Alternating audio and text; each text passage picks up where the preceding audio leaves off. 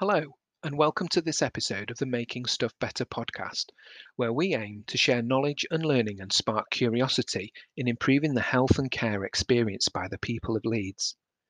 This is within the context of local care partnerships, which is the term used in Leeds to describe our model of joined up working to deliver local care for local people. Local care partnerships recognise that decisions made locally about people should involve the local community. Local care partnerships cover the whole of Leeds, one for every person, and build on the strengths and extensive history of collaboration in the city to realise some of the most exciting person centred transformations in health and care. Each local care partnership includes statutory organisations such as Leeds Community Healthcare Trust, General Practice, and the Leeds and York Partnership Foundation Trust. They also include representation from the third sector and community groups, elected members, alongside local people and tailored to the local need and the features of that particular community. But why should we do this? Well, it's the right thing to do. George Winder, a GP at Oakwood Lane Surgery, wants to make the easiest thing the right thing to do. This isn't always about creating new services. This is very much about identifying and working with the community assets that we find across the city, recognizing that the population of each local care partnership is different and requires different ways to tackle health inequalities and the impact of the wider social determinants on the people in that place. This podcast will aim to hear from a diverse range of voices from across the city, and we will explore why our guests are working in and with their communities. My name is Graham Hyde, and I am the host of this podcast.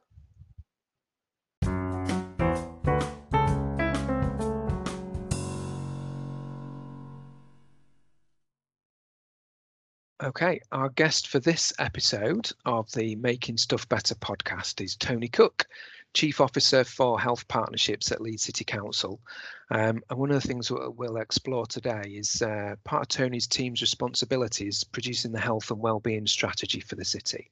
So, uh, welcome, Tony. Yeah, thanks, Graham. Great to be here. Thank you. Um, so, first of all, um, could you uh, just tell me a little more about yourself and the role that you and your team play in the city? Yeah, absolutely. So, as, as Graham, uh, as you've just said there, my role is uh, Chief Officer for Health Partnerships. Uh, there's many things that, that sit under my wing. Uh, you know, everything from the health and wellbeing strategy, uh, as you mentioned, uh, helping shape engagement with the universities and academia through the Academic Health Partnership, working on things like the Joint Strategic Assessment. Um, particularly important at the moment is, is the integration agenda, and a number of my team work on that. Uh, making sure elected members uh, and local politicians uh, are, are, engaged and uh, help uh, influence, obviously, all the health and wellbeing strategy and things. and then, obviously, in, in COVID, we've been doing a huge amount of, of work on things like the vaccine program, the shielding program, supporting the the the, the gold command structures that we've got in place as well. Uh, so my, my background uh, is, is primarily public health, um, but I guess I've uh, I've flitted between local government and the NHS for the best part of 20 years. Yeah. Um, so I guess partnerships is, uh, is is something I I've done for done for a while now. Fantastic, thanks for that. Um, so so the word partnership conjures up some Im- images. So what benefits can you see to working in a collaborative way in Leeds? Yeah, I mean, huge, hugely important uh, question for all of us, and and I think you know a number of us over the years have, have given a massive amount of lip service to partnerships and, and collaboration and integration, um, and I think there's been a number of, of, of projects, you know, particularly around things like uh, digital, for example, uh, some of the integrated teams that we've got across health and social care, but it's probably only been in the last two or three years that I think absolutely everybody has woken up to the importance of a, of a seamless service. I think people out there in the community, they actually expect, you know, that our, our, primary care services work really closely with our hospitals. You know, our social care services work really closely with our third sector. Um, but we've we've talked the talk. We've not always got it in got it in hand and, and, and delivered it. I think, but I think particularly probably the COVID period, uh, you know, has, has, has meant that we've had no choice. You know, we for example we've set up 32 community hubs uh, across the city in you know a, a hugely um, rapid pace. Um, you know, we've had to to to, to integrate uh, a digital approach into into all our primary care, into all our practices uh, really rapidly. Uh, we've had to integrate community services uh, with hospital services. Uh, and as I say, even though there were some really good examples of, of, us working together and our strategies held up integration as being, you know, sort of the paramount um, priority, we've absolutely had to put it into practice really rapidly in the in the COVID period. So I think the benefits are there for everyone to see. Um, you know, sort of people, patients, service users, um, getting a better seamless service, um, getting seen more quickly, uh, making sure our pathways aren't overly complex, uh, and ultimately bringing together um, groups of people uh, around the same table, which I guess is what local care partnerships uh, are all about in the city.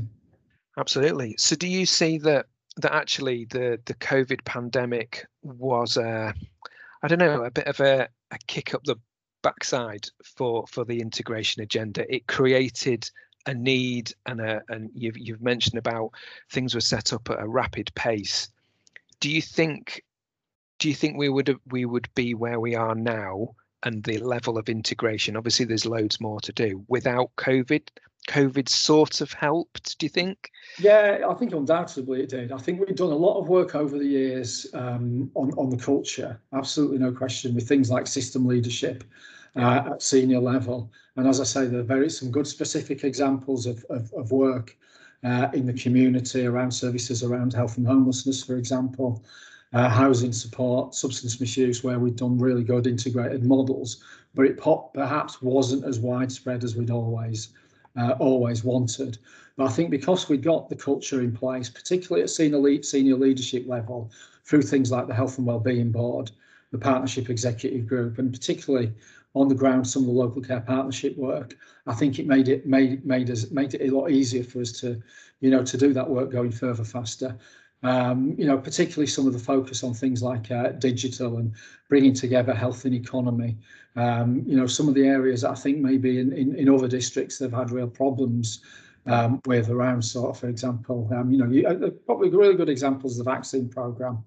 Um, you know, not only did we get a, a, really strong group of people together at leadership level, what we were also able to do, you know, when we had to recruit a number of people into um, posts in, the, in, a, in a new team we had to set up immediately.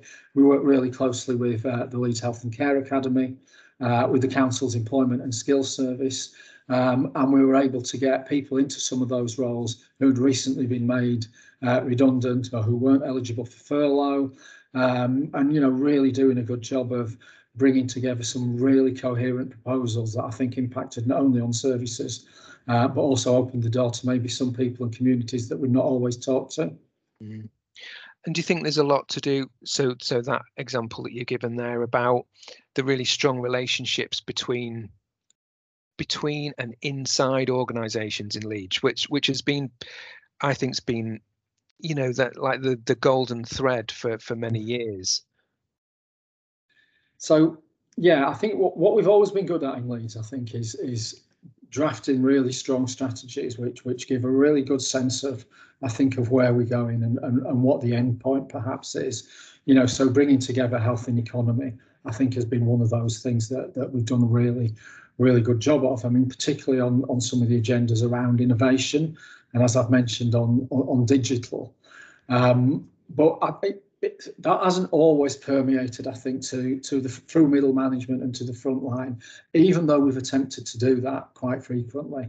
But I think you know, in, in in COVID, I think because we had a lot of senior managers around the same table, and I think particularly because we had um, a lot of third sector colleagues around all, particularly all the bronze meetings that we had, you know, meetings around um, PPE, around around the shielding program, around how we develop community approaches, uh, as well as all the particular uh, NHS and local authority uh, meetings. I think it really helped us to to go with real depth into into particular communities, uh, particularly in some of the inner cities where maybe there was a little bit of doubt around statutory services and, and what our purpose was.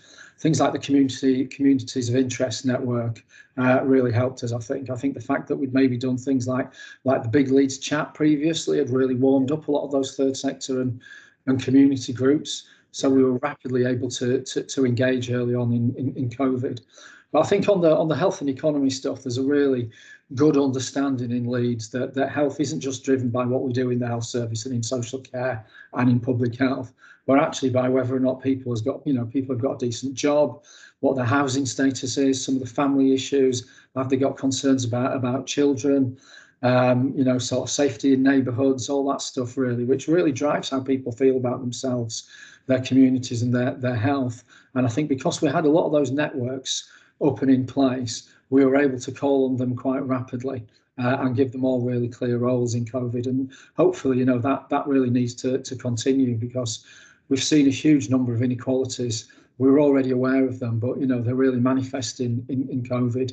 You know, you look around uh, vaccine uptake, for example, it's a, uh, you know, significantly lower in some of the inner city um, wards and in, in some of the uh, communities that are obviously uh, undergoing certain challenges. Yeah, absolutely. And so, where do you see local care partnerships fitting with the health and well-being strategy for Leeds? Um, essentially, how can how can the local care partnerships have kind of help to translate that strategy and and you know stuff on a piece of paper into action? Yeah, I mean that's an absolutely key question, isn't it? And and and for me, the LCPs in each area are, are almost like mini health and well-being boards. You know, they've got the right people around the table um, you know, obviously primary care and, and, and all the doctors and nurses that are involved there, practice staff, absolutely central. Mm-hmm. Social care staff, been working closely with um, primary care, obviously, for a number of years. Uh, and there's been public health input as well. But I think the, the, the LCP model is, is, is, is, absolutely fantastic because it brings into each one of those LCPs uh, local councillors, um, and they've got excellent community knowledge, particularly knowledge about what services and third sector organisations are working in and around those areas, the opportunities for volunteering, the links that they've got with things like colleagues in housing, also in employment uh, employment services as well. So you know you've got two of the main community voices in there. You know you've got your GP uh, hugely knowledgeable about health, your practice staff also knowledgeable about their communities, and then elected members who can bring another voice in as well. And I think where we've seen, you know, some of the the, the excellent progress in, in, in some LCPs, you know, you look at the work in and around Oakwood Lane, I guess, is a classic example. You know, a huge number of third sector organisations and small volunteer groups that circumnavigate that practice that are around the table, you know, upstairs in in, in the surgery, um, you know, we've got a whole load of community events, you know, in the likewise in places like the Reginald Centre, you know, they've got the what is it, the knitting groups and the the drop and drop in for drug and alcohol service users, uh, the library facility, number of community options for people as well, you know. So I guess if someone's going into a GP practice and they've got, I don't know, work related stress or low level anxiety and depression, it's good for the practice to be able to refer to those community services really. So it's about, as you've indicated, really great that they've got knowledge of what the strategy might be and what we're trying to do in Leeds, you know, at that big picture level, that population health level. What the key thing is, is actually getting pragmatic things in place that can drive change in neighbourhoods. And I think referring those people uh, that need that level of support into services where they can maybe volunteer or you know to get employment advice if they've recently been made unemployed or you know if they've got issues with damp housing or overcrowding or anxiety and depression that they've got someone to talk to over and above the GP who's often obviously time constrained I think in the medium term that'll really help us as a city get to grips with you know what we need to do in in communities and, and maybe narrow some of those health inequalities that you know we're all very familiar with. Yeah, sure. And I wondered, you know, we're from what what I'm hearing, we are we're we're, we're doing some absolutely amazing and groundbreaking stuff here in Leeds. But how do you how do you spread that knowledge across, you know, let's say West Yorkshire or you know across the region? Are, are you kind of highlighting and showcasing Leeds to to other places? Yeah, absolutely. I mean, I think you know one one of the roles of my team is to uh, is, is, to engage with colleagues in West Yorkshire across the other um, local authorities, but also with the uh, integrated care system, so the West Yorkshire and Harrogate Health and Care Partnership. Uh, and one of the great things about about that is, you know, it's it's got a focus on primacy of place, so it doesn't overly interfere in what's going on in, in local areas and local neighbourhoods. But what it is able to do uh, is to understand what what the best practice is in each area. Uh, and one of the things that we've put forward has been the work in in, in local care partnerships.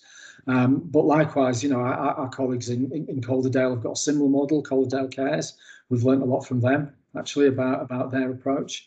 Um, you know, colleagues in Bradford, uh, you know, they've got all sorts of things going off the Born in Bradford scheme, yeah. uh, the Healthy Hearts programme, which we've now replicated across the patch.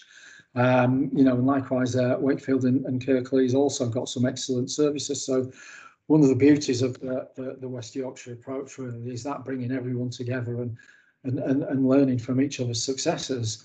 Um, so I guess you could characterise the, the West Yorkshire and Harrogate approach um, in many ways is, is almost a big health and well-being board really, but bringing yeah. together a sense of, of what's working well in each area.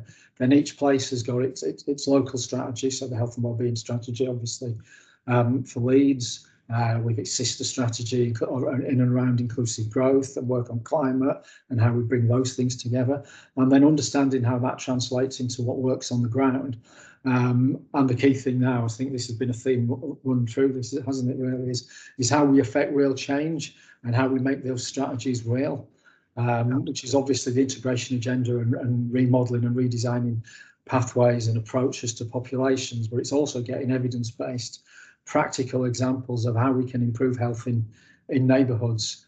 Um, you know, I think, as I've said, we've got a number of examples around, uh, for example, employment support, around mental health, uh, the community hubs, uh, and, and many of the third sector um, services that, that show real progress. I mean, the neighbourhood networks, for example, is a, another example of how working in neighbourhoods and uh, involving the third sector and community organisations can affect real change. But again, one point I would, would bring out with a lot of this is it's, it's, it's really important that that we design approaches that are rooted in the evidence, but that we give them a chance to to deliver. Yeah. Um, and you know we can't affect change overnight. And much as we've tried to do that with, with COVID and we've got services to people got food to people through the shielding program and all this kind of stuff, those inequalities are still there, and we need to continue working on them in coming years. And I guess my ultimate point is LCPs are a fantastic tool for us to able to to do that and to understand what works well in each each local area. Yeah, and you know, I being a being a bit of a data person as you as you know. Mm. you know looking at the looking at the data and the measures that you know there's loads of data. And actually those health inequalities are getting wider from mm. the you know from the the most deprived to the least deprived. That gap is getting wider.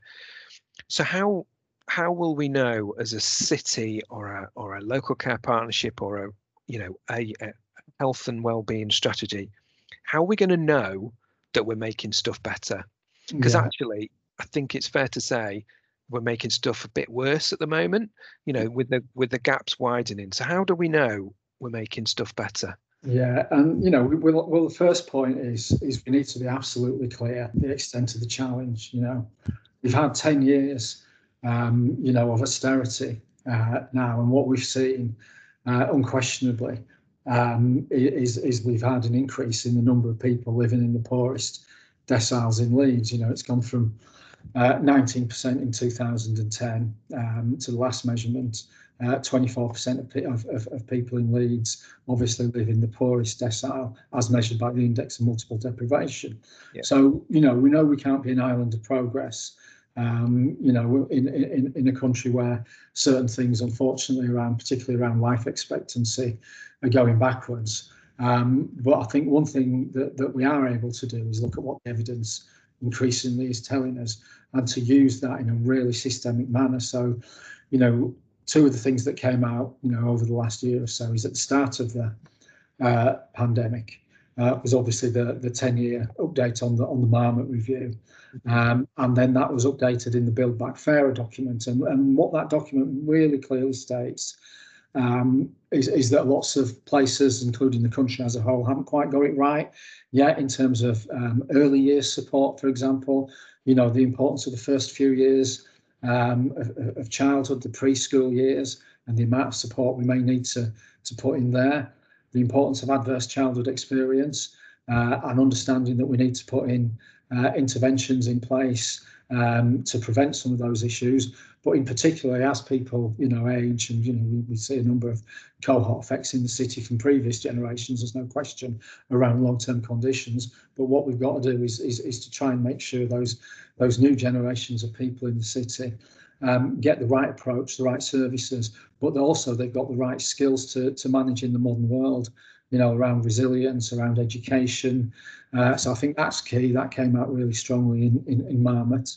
Yeah. I think at the other end, uh, obviously, we've got the healthy ageing agenda. We need to do far more uh, on that. Leeds has got a great strategy. It's got some great interventions in place, but we've still got a burgeoning of uh, long-term conditions, you know, in that in, in, that population between 45 and 65. Um, so healthy aging is a, a, an absolutely key issue. Uh, and then I guess in between uh, those young people and those older people, we've got the working age population um, and really understanding and, and, and, drilling down around the importance of managing their mental health, their health in the workplace, um, and a number of the issues um, that we have made progress on, such as smoking uh, and obesity uh, uh, and alcohol use and misuse, are all issues undoubtedly we need to make further progress on, I think, as well. So I think we know that the evidence is there. Um, I think the challenge is is, is um, obviously having the resources sometimes to, you know, to to to scale up some of the projects that we've got that have worked. Um, you know, Leeds has got some great services um, you know, in and around public health, but they don't always hit as many people as we'd like. Um, you know, we've we've not got the the scale maybe to uh, develop uh, really targeted interventions in communities uh, at times. Um, so we need to understand how to do things slightly differently, how to, I guess, galvanise communities. You know, use all our assets, pushing in the same direction. Um, our third sector, uh, hugely important uh, and maybe make sure everyone's pushing the same same buttons really because unfortunately you know we don't have the money to to throw hundreds of thousands of pounds at, at some of these problems like you know maybe we've had uh, in the past so yeah there's a huge number of things to do um, and I think we've got an increasing sense of, of, of what works but actually it, it's making sure we've all got the focus on maybe a, a small number of absolutely key things as a city and I think that's probably you know ch- you know children's health um, healthy aging, and, and then some of the, the tools and techniques we've got to better manage populations and particularly mental health in the working age population, I guess, is coming out as a huge issue for us post COVID. Yeah, uh, sure. The issue around health and unemployment and employment. Yeah, fantastic. Thank you very much. Okay, um, so we're we're probably coming to the end of of this uh, episode, and I like to leave our vast listenership with uh, a big mm-hmm. question from our our guest. So, so what would your big question be? Um, that's a really good, good, good, good question, uh, Graham. I think if we're honest, you know, we, we, we had a real challenge in COVID. It's it's been a hugely stressful period for you know many of our, our, our frontline staff and obviously for, for for the people themselves. You know, probably everyone knows someone who's uh, not only caught COVID, but either been hospitalised or, or, or, worse, really. Um, so for me, you know, the, the response of the system has been absolutely brilliant across the piece. Um, but I think it's been challenging. So for I think for all of us is is how we build really resilient, um, probably services, but also communities as well that are able to better withstand the next crisis. You know, you know we've we've, we've been in a very turbulent period. I think you know not just in the COVID period, but I guess economically with, you know, things like Brexit and, and, and some of the other challenges that we've had around, you know, the austerity period and, and, and the challenges that have been brought up by the Marmot Review. And I think, you know, how we build people's resilience, um, the resilience of themselves as individuals, but also in the family group and in the communities that they live in, um, I think will be increasingly important for us. So I don't think any of us have got the answer individually in, in you know whether you're in the council, the NHS, or the third sector, or indeed in, in, in the private sector. But how we come together and understand how to build resilient communities. Um, I think that would be the thing I'd, I'd leave you with, uh, Graham. Fantastic. Yeah, thank you. That's great. Right, we will leave it there. And uh, thank you mm. very much for your valuable time and uh, been really interesting. Thank you. Yeah, thanks, Graham. Great to talk.